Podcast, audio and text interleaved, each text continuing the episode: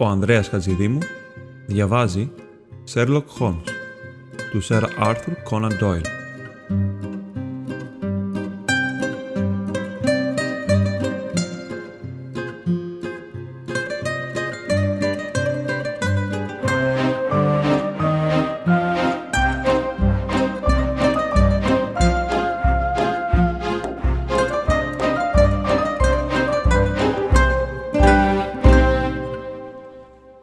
Κεφάλαιο 10.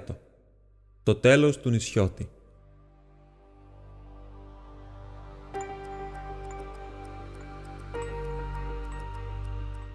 Το γεύμα μας υπήρξε ιδιαίτερα εύθυμο. Ο Χόλμς μιλούσε εξαιρετικά καλά όποτε το επέλεγε και εκείνο το βράδυ το επέλεξε. Φαινόταν να βρίσκεται σε μια κατάσταση νευρικής έξαρσης.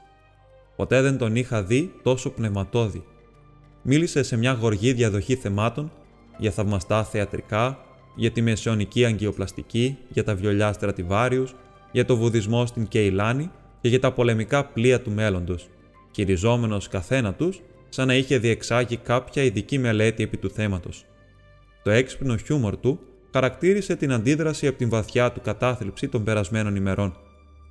Ο Άθελνιν Jones αποδείχθηκε ως ιδιαίτερα κοινωνικό πνεύμα κατά τις ώρες της καλάρωσής του και αντιμετώπισε το γεύμα με τον αέρα ενός bon Από πλευράς μου, ένιωσα απεριχαρή στην σκέψη πως πλησιάζαμε στο τέλος της αποστολής μας και άρπαξα κάτι από την ευθυμία του Χόλμς. Κανείς μας δεν έκανε νήξη κατά τη διάρκεια του δείπνου στην αφορμή που μας είχε φέρει κοντά. Όταν το τραπεζομάντιλο καθάρισε, ο Χόλμς κοίταξε το ρολόι του και γέμισε τρία ποτήρια με πόρτο. «Ένα τσούγκριτσμα», είπε την επιτυχία της μικρής μας επιχείρησης. Και τώρα είναι ώρα να αναχωρούμε. Έχεις κάποιο πιστόλι, Βότσον; Έχω το παλιό μου υπηρεσιακό περίστροφο στο γραφείο μου. Καλά θα κάνεις να το πάρεις, λοιπόν. Είναι καλό να είσαι προετοιμασμένος. Βλέπω πως η άμαξα είναι στην πόρτα. Την κάλεσα για τις έξι και μισή. Είχε πάει λίγο μετά τις 7 όταν φτάσαμε στην προβλήτα Westminster και βρήκαμε τη λάντζα να μας περιμένει. Ο Χόλμς την κοίταξε επικριτικά. Υπάρχει κάτι να υποδεικνύει πως πρόκειται περί αστυνομικούς σκάφους; Ναι, αυτή η πράσινη λάμπα στο πλάι. Τότε βγάλτε την. Η μικρή αλλαγή έγινε, ανεβήκαμε πάνω και τα σχοινιά λύθηκαν. Ο Τζόουνς, ο Χόλμς και εγώ καθίσαμε στην πρίμνη. Υπήρχε ένας άντρας στο τιμόνι, ένας για να φροντίζει τις μηχανές και δυο γεροδεμένοι επιθεωρητές μπροστά. Για πού, ρώτησε ο Τζόουνς. Στον πύργο, πες τους να σταματήσουν απέναντι από τη μάντρα του Τζάκοψον. Το σκάφος ήταν προφανώς ιδιαίτερα γρήγορο. Ξεχυθήκαμε μέσα από τις μακριές σειρές των φορτωμένων φορτηγίδων, λες και ήταν σταθμημένες. Ο Χόλμς χαμογέλασε από ικανοποίηση, καθώς προφθάσαμε μια ποταμίσια ατμάκατο και την αφήσαμε πίσω μας. «Θα πρέπει να είμαστε σε θέση να προλάβουμε τα πάντα στο ποτάμι», είπε. «Βασικά, όχι ιδιαίτερα», Όμως δεν υπάρχουν και πολλές λάντσες που να μας ξεπερνούν. Θα χρειαστεί να φτάσουμε τη χαραυγή και έχει τη φήμη πως είναι ταχύτατη. Θα σου πω πως έχει ιστορία, Βότσον. Θα θυμάσαι πόσο ενοχλημένος ήμουν μένοντας κολλημένος από ένα τόσο μικρό πράγμα. Ναι, το θυμάμαι. Λοιπόν, επέτρεψα στο μυαλό μου μια σχολαστική ανάπαυλα βυθιζόμενο σε μια χημική ανάλυση. Ένας από τους σπουδαιότερους πολιτικούς μας έχει πει πως οποιαδήποτε ευκαιρία εργασίας αποτελεί την καλύτερη ανάπαυση. Έτσι έχει.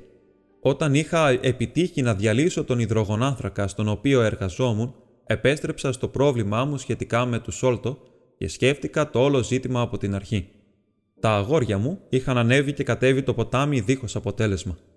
Η λάντσα δεν βρισκόταν σε καμιά προβλήτα ή αποβάθρα, ούτε είχε επιστρέψει. Πάλι δεν θα ήταν δυνατό να έχει βυθιστεί για να κρύψει τα ίχνη τους, μολονότι παρέμενε ως μια πιθανή υπόθεση αν όλα αποτύχαναν. Γνώριζα πως εκείνος ο άντρας, ο Σμολ, έχει ένα κάποιο βαθμό πανουργίας, μα δεν τον θεωρούσα ικανό για οτιδήποτε υπό την φύση της εκλεπτισμένης φινέτσας, η οποία και αποτελεί συνήθως αποτέλεσμα ανώτερης παιδείας. Τότε συλλογίστηκα πως αφού ήταν βέβαιο πως βρισκόταν στο Λονδίνο αρκετό καιρό, καθώς είχαμε αποδείξεις, πως διατηρούσε μια διαρκή παρακολούθηση της οικίας Ποντιτσέρη δύσκολα θα μπορούσε να φύγει ευνίδια, αλλά θα χρειαζόταν κάποιο χρόνο, έστω και αν ήταν μια μέρα, για να κανονίσει τις υποθέσεις του. Έτσι είχε η ισορροπία των πιθανότητων, όπως και να είναι. Μου φαίνεται κάπως αδύναμη, είπα. Είναι πιθανότερο να είχε κανονίσει τις υποθέσεις του πριν καν ξεκινήσει την επιχείρησή του. Όχι, δυσκολεύομαι να το πιστέψω. Το λιμέρι του θα ήταν υπερβολικά πολύτιμο καταφύγιο σε περίπτωση ανάγκης, ώστε να το παρατήσει μέχρι να βεβαιωθεί πως θα τα έβγαζε πέρα δίχως αυτό. Ωστόσο, μια δεύτερη σκέψη πέρασε από το μυαλό μου. Ο Τζόναθαν Σμολ θα έπρεπε να έχει νιώσει πως η διόρυθμη εμφάνιση του συντρόφου του, όσο και αν τον είχε μεταμφιέσει, θα έδινε το έρισμα για κοτσοπολιά και πιθανόν να συνδεόταν με την τραγωδία του Νόργουτ.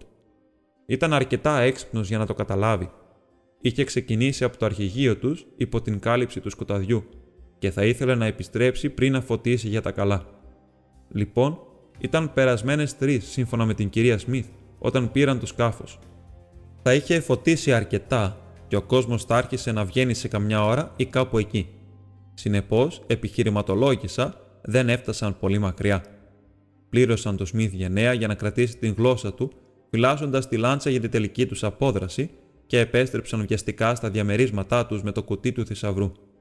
Σε κανένα δυο νύχτες, όταν θα είχαν μπορέσει να δουν την κατεύθυνση των εφημερίδων και αν υπήρχε κάποια υποψία, να έφταναν υπό την κάλυψη του σκοταδιού σε κάποιο καράβι στο Gravesend ή μακρύτερα, όπου δίχως αμφιβολία θα είχαν κανονίσει να ταξιδέψουν προς την Αμερική ή τις Απικίες. Μα η Λάντσα δεν μπορούσαν να την έχουν πάρει στο μέρος διαμονής τους. Ακριβώς. Σκέφτηκα πως η Λάντσα δεν θα έπρεπε να είναι πολύ μακριά παρά την αφάνειά της. Κατόπιν έβαλα τον εαυτό μου στη θέση του Σμολ και τον κοίταξα όπως ένας άνθρωπος των δυνατοτήτων του θα έκανε. Πιθανόν να θεωρούσε πως το να έστελνε πίσω τη λάντσα ή να την κρατούσε σε κάποια αποβάθρα θα έκανε την καταδίωξη εύκολη αν η αστυνομία τύχαινε και έβρισκε τα ίχνη του. Πώς τότε μπορούσε να κρύψει τη λάντσα και να την έχει εύκαιρη όταν υπήρχε ανάγκη; Αναρωτήθηκα τι θα έκανα ο ίδιος αν ήμουν στην θέση του. Σκέφτηκα τον μοναδικό τρόπο να το κάνει. Ίσως να παρέδιδα τη λάντσα σε κάποιον κατασκευαστή ή επισκευαστή με εντολές να κάνει μια στοιχειώδη αλλαγή πάνω της. Θα τραβιόταν τότε στο υπόστεγο ή το προάβλιό του και έτσι θα ήταν αποτελεσματικά κρυμμένη, ενώ συγχρόνως θα μπορούσε να την έχει σε λίγες ώρες. Δείχνει αρκετά απλό, είπα εγώ. Αυτά είναι και τα τόσο απλά πράγματα τα οποία είναι εξαιρετικά επιρρεπή στο να παραβλεφθούν. Ωστόσο, αποφάσισα να δράσω βάσει της ιδέας. Ξεκίνησα αμέσως με αυτή την αθώα ναυτική αμφίεση και ρώτησα σε όλες τις μάντρες κατηφορίζοντας το ποτάμι. 0 στα 15, αλλά στο 16ο του Τζέικομψον έμαθα πως η χαραυγή τους είχε παραδοθεί πριν δύο μέρες από ένα ξυλοπόδαρο άντρα με κάποιες ασήμαντες οδηγίες ως προς το πιδάλιο του σκάφους. «Ε, δεν τρέχει τίποτα με το πιδάλιό του», είπε ο επιστάτης. «Εκεί είναι ακουμπισμένη με τις κόκκινες ρίγες». Τη στιγμή εκείνη εμφανίστηκε ποιος άλλος παρά ο Μορντεκάι Σμιθ, ο χαμένος ιδιοκτήτης. Έδειχνε μάλλον να κλείνει προς το ποτό. Δεν θα τον αναγνώριζα, φυσικά, αν δεν είχε βροντοφωνάξει το όνομά του και το όνομα της λάντσας του. Την θέλω απόψε στις 8, είπε. 8 ακριβώς. Φροντίστε, γιατί έχω δύο κυρίους που δεν θα θέλουν να περιμένουν. Τον είχαν προφανώς πληρώσει γενναία, γιατί ήταν γεμάτος χρήμα και πετούσε σελήνια προς τους εργάτες. Τον ακολούθησα κάποια απόσταση, αλλά μαζεύτηκε σε κάποιο καπηλιό, έτσι επέστρεψα στη μάντρα και τυχαίνοντας να συναντήσω ένα από τα γόρια μου στον δρόμο, τον τοποθέτησα σαν φύλακα στη λάντσα. Θα παραμείνει κοντά στην όχθη και θα κονίσει το μαντίλι του προς το μέρος όταν ξεκινήσουν. Θα παραμείνουμε μακρύτερα στην κήτη και θα είναι περίεργο να μην πιάσουμε άντρες και θησαυρό. Τα σχεδίασες όλα πολύ τακτικά, ασχέτως το αν είναι οι σωστοί άντρες ή όχι, είπε ο Τζόνς. Όμως, αν η υπόθεση ήταν στα χέρια μου, θα είχα βάλει μια ομάδα αστυνομικών στη μάντρα του Τζέικοψον και θα τους συνελάμβανα όταν θα κατηφόριζαν. Κάτι που δεν θα γινόταν ποτέ. Αυτός ο άνθρωπος, ο Σμολ, είναι ένας πολύ σχολαστικός τύπος. Θα έστελνε έναν ανοιχνευτή πριν, και αν κάτι δεν του άρεσε, θα κρυβόταν άλλη μια εβδομάδα. Θα μπορούσες όμως να ακολουθήσεις το Μόρντεκάι Σμιθ και να σε οδηγήσεις στο κρυσφύγετό τους, είπα εγώ. Αν έκανα κάτι τέτοιο, θα σπαταλούσα τη μέρα μου. Νομίζω ότι υπάρχει πιθανότητα μία προς εκατό μόνο να ξέρει ο Σμιθ που ζουν. Εφόσον έχει να πίνει και τον πληρώνουν καλά, γιατί να κάνει ερωτήσεις, τους στέλνουν μηνύματα όταν θέλουν να του πούν να κάνει κάτι. Όχι, του Τους σκέφτηκα όλους τους πιθανούς τρόπους δράσης και αυτός είναι ο καλύτερος. Όσο γινόταν αυτή η συζήτηση, περνούσαμε κάτω από τις διαδοχικές γέφυρες του Τάμεση. Καθώς περνούσαμε το Σίτι, οι τελευταίες ακτίνες του ήλιου χρήσωναν το σταυρό στην κορυφή του Αγίου Παύλου. Είχε σουρουπώσει όταν φτάσαμε στον πύργο. Αυτό είναι το ναυπηγείο του Τζέικοψον, είπε ο Χόλμς, δείχνοντας μια συστάδα από κατάρτια και εξάρτια από την πλευρά του Σάρι. Μπορούμε να κινηθούμε πάνω κάτω εδώ κρυμμένοι πίσω από αυτές τις μαούνες. Έβγαλε ένα ζευγάρι κιάλια από την τσέπη του και κοίταξε για λίγη ώρα στην ακτή. Βλέπω τον φύλακά μου στο πόστο του, είπε, αλλά πουθενά μαντήλι. Μπορούμε να κατέβουμε λίγο πιο κάτω στο ποτάμι και να τους περιμένουμε, είπε ο Τζόνς ενθουσιασμένος. Ήμασταν όλοι ενθουσιασμένοι, ακόμη και αστυνομικοί και θερμαστές, που είχαν μια πολύ αμυδρή ιδέα για το τι συνέβαινε. Δεν μπορούμε να πάρουμε τίποτα ως δεδομένο, απάντησε ο Χόλμ. Σίγουρα οι πιθανότητες να κινηθούν προς τα κάτω είναι 10 προς 1, αλλά δεν μπορούμε να είμαστε σίγουροι. Από αυτό το σημείο βλέπουμε την είσοδο του ναυπηγείου και εκείνοι δεν μπορούν να μας δουν. Θα είναι καθαρή νύχτα με πολύ φως. Πρέπει να μείνουμε εδώ που είμαστε. Κοιτάξτε κόσμο που περνάει εκεί στο φως του γκαζιού. Γυρίζουν από τη δουλειά στο ναυπηγείο. Βρώμικοι μασκαράδες όλοι τους, αλλά φαντάζομαι ότι ο καθένας τους έχει κάποια μικρή αθάνατη σπίθα κρυμμένη μέσα του. Δεν θα το φανταζόσουν από την εμφάνισή τους. Δεν υπάρχει απριόρι πιθανότητα για κάτι τέτοιο. Παράξενο ένιγμα είναι ο άνθρωπος. Μερικοί λένε ότι είναι μια ψυχή κρυμμένη μέσα σε ένα ζώο, είπα. Ο Winwood Reed είναι καλός σε αυτό το θέμα, είπε ο Χόλμς. Παρατηρεί ότι ενώ το άτομο είναι ένας άλυτος γρίφος, στι ομάδες γίνεται μια μαθηματική βεβαιότητα. Για παράδειγμα, δεν μπορείς ποτέ να προβλέψεις τι θα κάνει ένας άνθρωπος, αλλά μπορείς να πεις με ακρίβεια τι θα κάνουν κατά μέσο όρο πολλοί άνθρωποι. Τα άτομα ποικίλουν, αλλά τα ποσοστά παραμένουν σταθερά. Έτσι λένε οι στατιστικολόγοι. Όμως βλέπω ένα μαντίλι. Ναι, σίγουρα κινείται κάτι λευκό εκεί. Ναι, είναι ο μικρός, φώναξα εγώ. Τον βλέπω καθαρά. Και να χαραυγή, φώναξε ο Χόλμς και τρέχει δαιμονισμένα. Πρόσω ολοταχώ μηχανικέ. Ακολούθησε τη λάντσα με το κίτρινο φως. Μα τους ουρανούς δεν θα με συγχωρήσω αν καταφέρει να μας ξεγλιστρήσει. Είχε γλιστρήσει αθέατη από την έξοδο της μάντρας και περάσει δύο-τρία μικρά σκάφη, έτσι που είχε πιάσει καλή ταχύτητα μέχρι να τη δούμε. Τώρα πέταγε κατεβαίνοντας την κήτη κοντά στην όχθη, ταξιδεύοντας με φοβερή ταχύτητα. Ο Τζόουν την κοίταξε σοβαρά και κούνησε το κεφάλι του. Είναι πολύ γρήγορη, είπε.